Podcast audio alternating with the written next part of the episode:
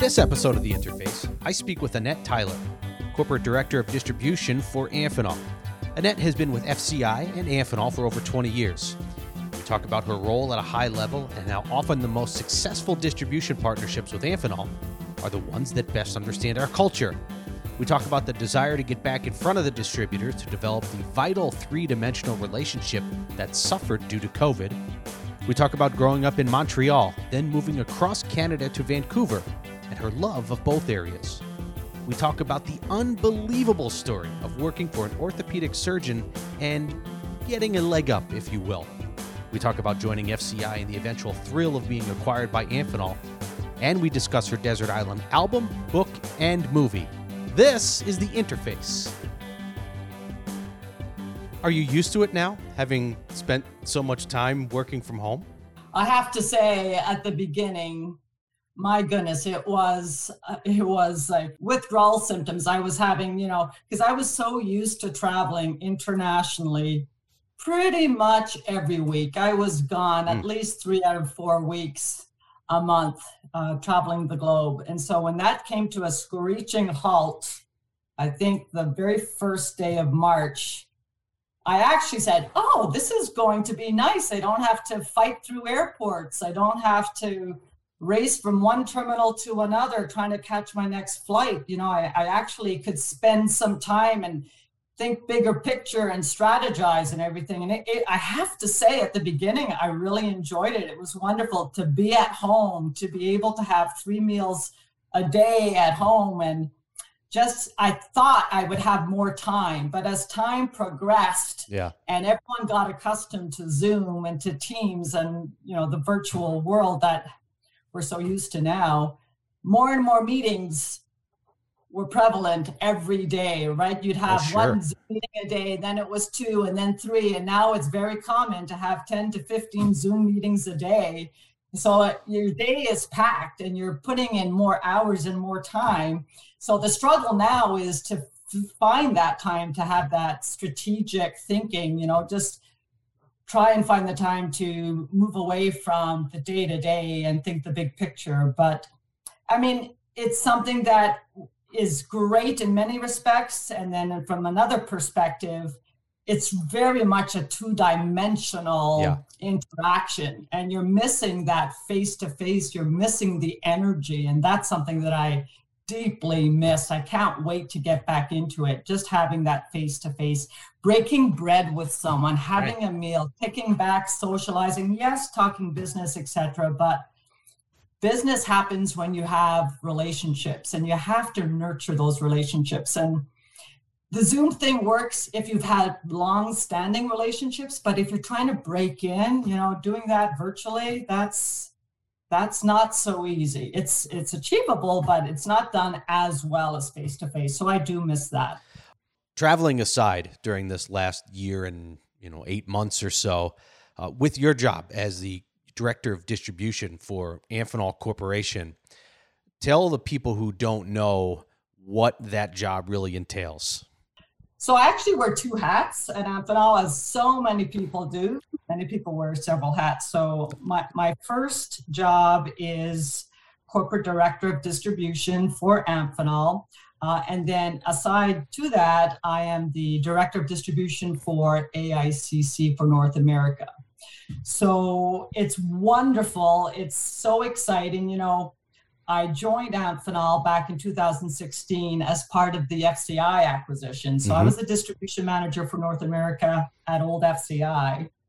And then when we became part of Amphenol, FCI got blended into what's now called AICC. Mm-hmm. And then I was part of Richard Jacobs' distribution council, his yeah. SAC meetings, if you will, strategic yes. advisory councils, right? Yep. So that opened up the world of Amphenol to me and the rest of the world of distribution within Amphenol. So I enjoyed very much participating in his meetings. And then, unbeknownst to me, I was his heir apparent, I guess, if you will, because he was planning to retire. And so he asked me to join him at his European meetings and at his Asia meetings. And that was a real learning experience. And so when he did retire eventually in 2017, July 2017, I was given the honor to replace him in that role, that corporate director of distribution role. And so it's a unique position because I don't have anyone reporting into me, but all of the distribution managers from all of the different groups within Amphenol, we are a team. Right. And we have a team in North America, we have a team in Europe, and we have a team in Asia. And we get together at least once a quarter. And yes, we review the numbers of distribution. We review all of you know the channel partners and how they're doing and you know we exchange you know this distributor is doing really well for us and then someone might say well that distributor is not working very well for me so what are you doing to help drive and grow that business that i can incorporate when i engage with that distributor so there's a lot of dialogue exchange of ideas and brainstorming so that's that's a big part of it but another part of it is to really get that collaboration you know mm-hmm. amphenol is such a powerful brand such a broad suite of products. From one side, many distributors out there still think of Amphenol as military aerospace. They're not mm-hmm. yet accustomed to, you know, board level solutions, high speed solutions, RF solutions, sensors, right? There's so much that we have to offer, and yet so many distributors, the salespeople out there aren't that familiar yet. So part of my challenge and my initiatives is to open up the world of what we have to offer to the distributor salespeople on a global basis. So that's a lot of fun. Pre pandemic, we started having these regional Amphenol kind of trade shows or summits, we would call them, where we would invite all of the distributors in the territory or in the country to come and we literally it was a trade show so the distributor salespeople would walk through usually a big hotel conference hall. We'd have our booths, AICC, AMO, ASTG, etc. And it was so exciting to see their eyes just open up and say, I had no idea mm-hmm. that Amphenol made all of these products, you know? Sure. So that that is just phenomenal. I love seeing that. So that was really effective. And then the pandemic hit, and so we had to kind of cease that.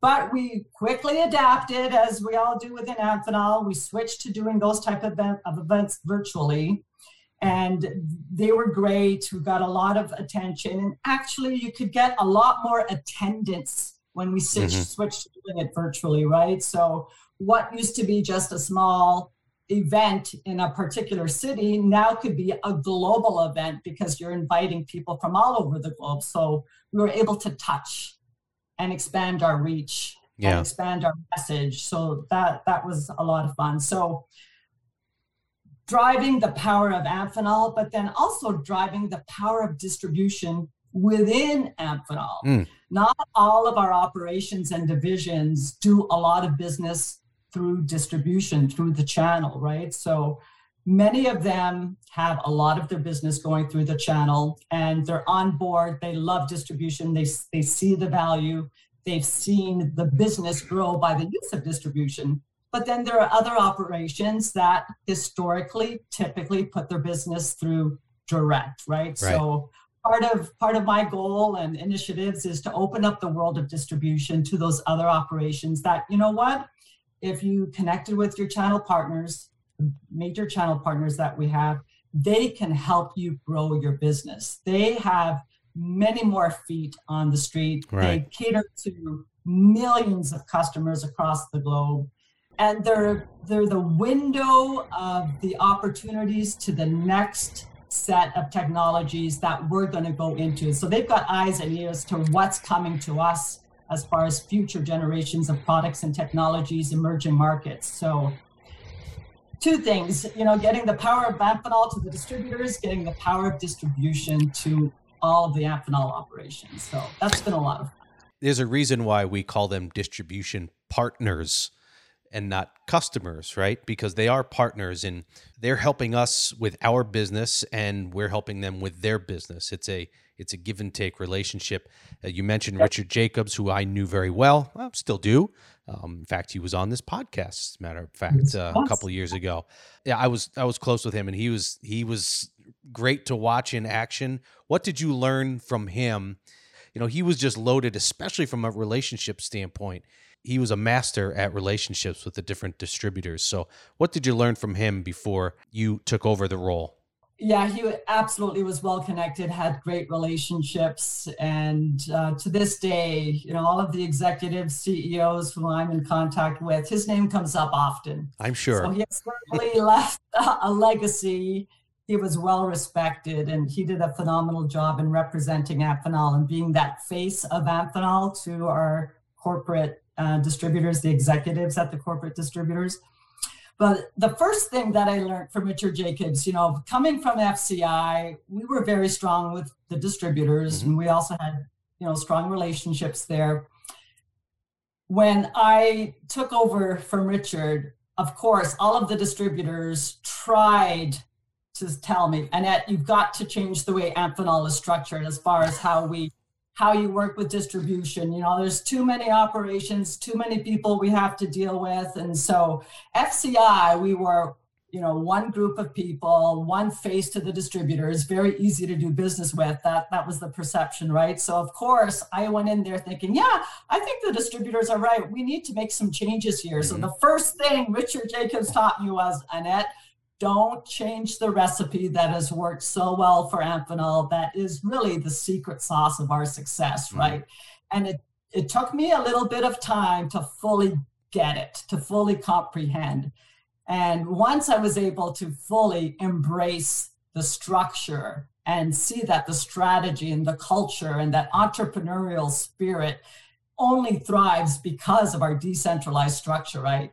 So then what I became a believer. Yeah. And once I became a believer, now my challenge was to get the distributors to become a believer.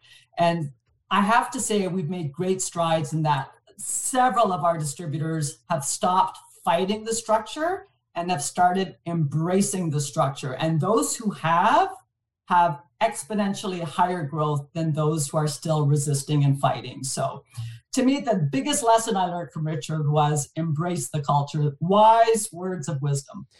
We've talked about it so many times on this podcast with so many different guests about the culture and the Amphenolian spirit and the entrepreneurial spirit and how the GMs are really in charge of the business. It's not some, you know, corporate overlords, you know, that are saying thou shalt do this and thou shalt do that. Mm-hmm. And especially when it comes to distribution. And you're right, I could see where you would work with you know large distributor partners and be like well this is the way you should do this. It's going to work so much better for you if you have all your businesses do it this way. You're like no that's not how amphenol works. I could understand how you know you coming from fci who definitely had a i'm assuming a very defined way of working with distribution and a, a structure and there was a a system in place where you guys had others I don't want to say it's winging it, but it's like, look, we have our way of doing it, and you have to adapt to us. I, yep. It's it's so funny how that matches, and it's also heartwarming to hear how the distributors that have embraced that have actually succeeded more than maybe some others who who fight that. Um, that's mm-hmm. really telling to me because it works for us, and now it's almost in a way it's working for our partners as well. Oh, absolutely. That's it. And that really just feeds my excitement, right? And it makes me even a stronger believer in the model. So that that's been wonderful. So at the corporate level, again, we've made great strides. Where there is uh, work to be done is in the field, mm-hmm. and so the common the common expression I, I get from the distributors are there's so many people from so many different groups. I don't know who to go to for what. So what we're what we've tried to do to really help the distributors is you know we have an army of people just call who you know. Mm-hmm. because the distribution manager from one group knows the distribution manager from another group. So they can quickly assess whether this opportunity is tied to their group or not and if if it's not then they'll pass it on to the appropriate group that owns that kind of product or, or market and so there's a solid sense of team. We're very unified in all of the different regions. All of the peers know each other. So the big message is call your Amphenol friend and let your friend bring you to the, the next person that you may not know. But by working through the opportunity, you're going to get to know that person. Now you've established another relationship. And by virtue of that happening through osmosis, they'll get to know who their key contacts are for all the different groups. But the first time, the first opportunity, you don't know where to go to, call your Amphenol friend and they'll connect you with the right people. Well, good. I'm I'm glad to hear uh, everything is going smoothly at distribution. I know you're probably very antsy to get back out there um, and work more with the partners, especially face to face, and get that three dimensional relationship instead of you know this two dimensional relationship. As you pointed out, you're in Vancouver now. That's where you're based out of, but you're not from there originally. You said you told me you're from Montreal originally, which I've been to Montreal a couple times. I love that city, especially the old Montreal area. Tell me what it was like growing up in Montreal. Well, born and raised in Montreal, my, my parents actually come from France. So uh, I'm first generation Canadian. So didn't know a word of English up until kindergarten. My parents wanted all the kids to learn English. So they sent us to an English school. And that was quite traumatizing for me, hmm. not understanding a word of English. So, so how did you, did you just learn? You just picked it up? You had no choice. It just had no choice. Yeah. And it kind of worked against my parents in the end because English became my predominant language. You might not think that hearing me speak. no, I you you sound like you have a Canadian accent, but your English oh, sounds perfect. Yeah. It's funny, depending on where I travel. Some people say I have a very strong French accent. Some people say no, you just sound very English. And uh, but no, um, Montreal, I love Montreal. It has such a French flair to it. It's a very yeah. unique city. Quebec is a very unique province. They really try their utmost to protect and cherish the French language and the culture. Mm-hmm. So, so that I mean, love that. But once I moved away from Montreal 15 years ago after I got married, I didn't realize how tortuous the winters are in Montreal. When it's all you know, then you're that's all you know. You don't oh, think anything. Else. Yeah.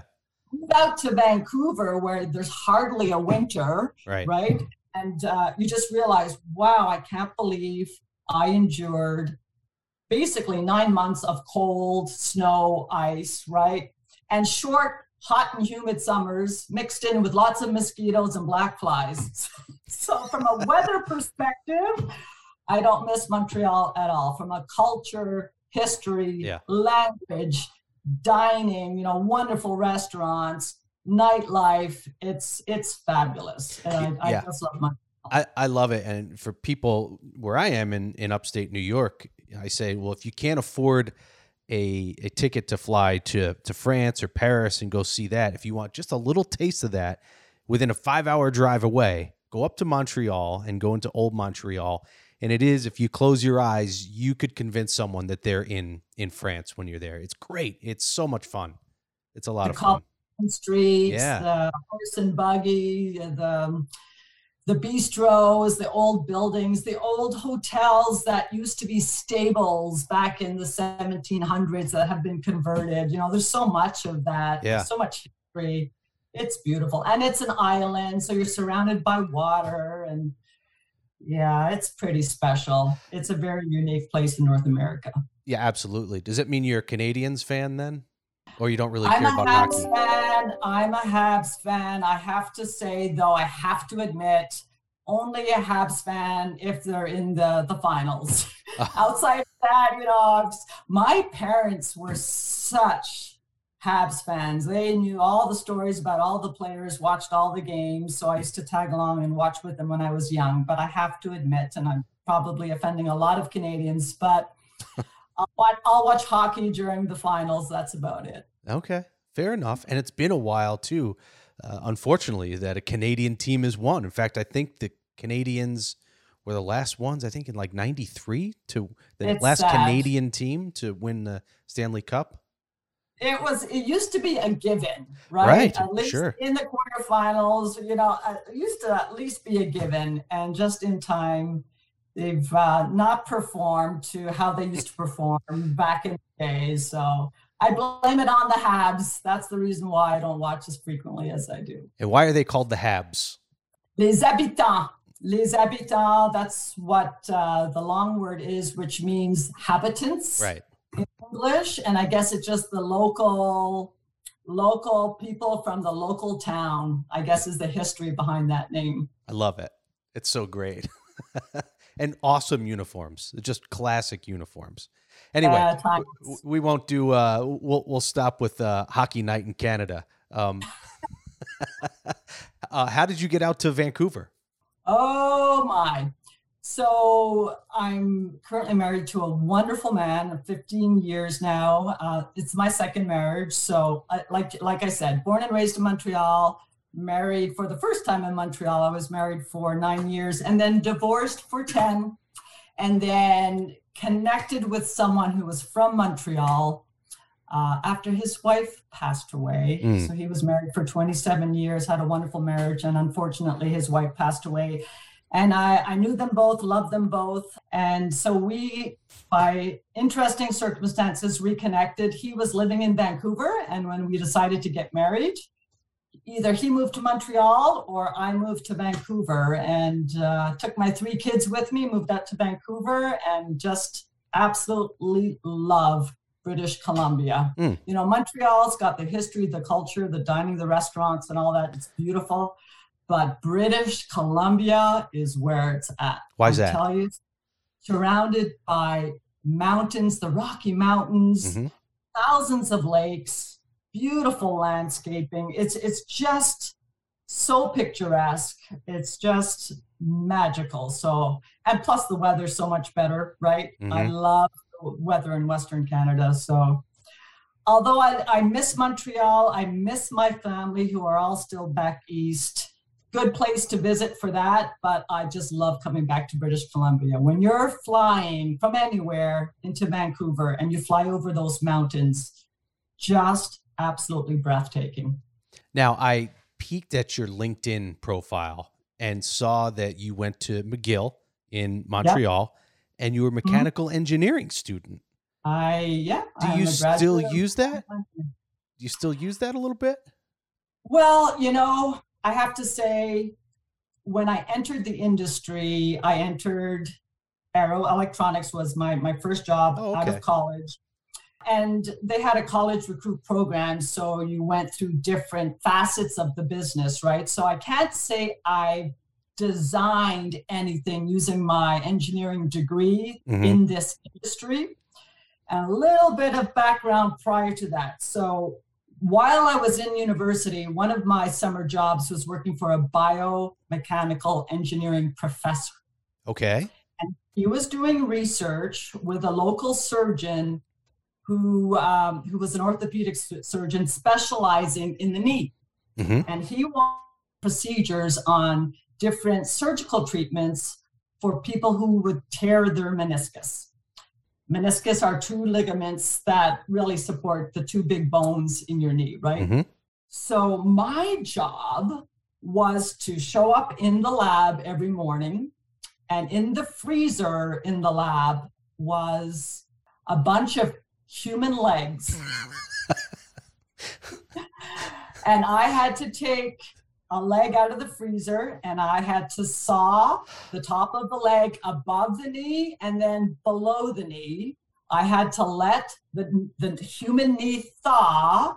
Oh. And then I would put electronic transducers on the meniscus of the knee. And then we would put the knee joint in a contraction and then the surgeon who was doing the research wanted us to conduct all sorts of twist and torsion tests depending on the procedure that he would put on the meniscus. He would cut it this way, cut it that way, move this, move that. So we collected all sorts of data, but my job was to get that knee from that human leg. And I have to say that freezer was full of very interesting specimens. So oh some some were not so pretty some you know were victims of gangrene so there was uh, lots of unsightly stuff that i had to deal with. And uh, so so i have to tell you my first day on the job after thawing and and i have to tell you it looks it looks like something you'd buy at a butcher shop right? You would never notice the difference between something that you get at a butcher shop versus a thawed human knee joint. So my first day of doing that, I, I couldn't eat my lunch, my ham sandwich. I just couldn't do it. I had to stay away from meat actually for a little bit of time. But yeah. So I tell you this story because it was fascinating. I was using, I guess, to a certain degree, my mechanical engineering knowledge, if you will. But on the flip side of that, it was a very isolating experience. I was working in a lab with two or three other individuals. The surgeon would come in several times a week. So that was the extent of my world, three or four people. And I am just someone who needs human contact. I just love socializing with people. And it got to a point where I was just starving for interaction with other people. So prior to graduation, I was looking for a job and looking through the paper. Back in the day, you yeah. would look for job postings in the newspaper. Saw an ad for one of our distributors, didn't quite understand what that company did or how it fit into the market, etc. But got the job and it was Arrow Electronics and that was my first entrance into this wonderful world of electronic distribution. From cadavers to connectors. The, the annette tyler story. And i haven't looked back. It, it's great, you could use you know? that. You, are more than welcome to use that. Cadavers to connectors. Love it. That's a good one i have a hundred questions on that but I'm going to control myself and and move on because it'll be an entirely different series of podcast episodes if I get into that. But what a fascinating story. In yeah. all seriousness, that is that is unbelievable. I mean, I imagine yeah, I could I could see how the first couple days that you go, all right, time for lunch, and you're just there going, oh goodness, I can't, I can't, uh, I need a salad. I can't eat this. Yeah, I, I brought a quarter. I got. I brought a quarter of a chicken with me. I can't rip this apart mm-hmm. and eat the drumstick. it's it's funny how in time, you know, it's just routine, and that's what you do right. for your job. You don't even think twice about it. So Amazing. we adapt. Yeah. That's an unbelievable uh, transition job wise, but but it's a great story from cadavers to connectors. Annette Tyler, that's awesome. I, would love to hear it. So, how did you get to FSI then, or FCI? Excuse me. Was that just a uh, a natural transition, have, having been at Arrow, uh, seeing the business and just seeing an opportunity with FCI then and moving there? I was there for five years and, you know, young, gung ho, want to conquer the world, felt, okay, I, have done this for five years. I want to try something else now. So I actually entered into the world on the supplier side, on the electrical side. So mm. for a company called Leviton, very well known company in electrical wiring devices. And I was there for several years. Then I moved on to working for a contract manufacturer. So I was their North America director of sales. And they ended up getting bought out by Sanmina. And then I got recruited by a headhunter for a company called FCI. Never mm-hmm. heard of them at all. And as I learned about them, interviewed with them, and did more research, I said, wow, this is, this is a great opportunity and, and got an offer I just couldn't refuse. And started with FCI in 1998 as their Canadian sales manager. And then within a few months, FCI acquired uh, Berg Electronics. And then in 2016, that whole conglomeration got acquired by Amphenol. And as I've said to many people, FCI at that time was ripe for sale. We were mm-hmm. owned by an investment firm and it was very well known. You know, we were up for sale. So who's going to buy us? That was the big question. Mm. Who out there is going to buy us? You know, well, we don't want it to be this company. We don't want it to be that company. And then when we found out it was Amphenol, we were just so thrilled. I tell people it felt like we got adopted into a very rich family. That's great. I'm glad to hear that people felt that way. Yeah, no. So it, it was um, from day one, I have to say, it's been such an honor and a privilege to be part of Amphenol. It's such a dynamic company. It's such a well run company, a well oiled machine. And it's so diverse, progressing so rapidly, staying ahead of what's going on out there. And again, our structure allows us to be able to be ahead, right? And to be mm-hmm. able to pivot when things happen. When this whole pandemic thing started, we didn't skip a beat. Right. I mean, it's almost as if it, it helped our business, right? This whole pandemic has certainly opened up opportunities and created new technologies, new markets, new companies out there. And so we feed off of that, right? So that certainly has helped our business, certainly has helped the distribution business. But anyway, it's just been a wild ride, a fun ride, and I'm just so excited about the future Well, I'm glad to hear for sure. And I hope that soon you get to get back out there and deliver that corporate message and that culture message for Amphenol in a face to face setting here, because I'm sure you're craving it at this point. But we'll move away from that for a second. And when you're not at work and you're there in Vancouver or wherever you may be, what do you like to do when you're not working? Well, I try to run every day. So I've got a little home gym with, you know, treadmill and, and weights and whatnot. So I try and get my workout in every day. So I, I love to run on the treadmill. I used to run outdoors quite a bit, but my knees started aching a little bit too much from running on the pavement. So I've resigned to just doing my thing on the treadmill. So that's a real passion of mine is just trying to stay in shape. Mm-hmm. I'm very much into my grandkids. So my, my husband has three kids. I have three kids. We have nine grandchildren wow. between two of us. So before I married the second time, I didn't have any grandchildren. And I used to roll my eyes at people who talked about their grandkids and like showed me a thousand pictures, you know.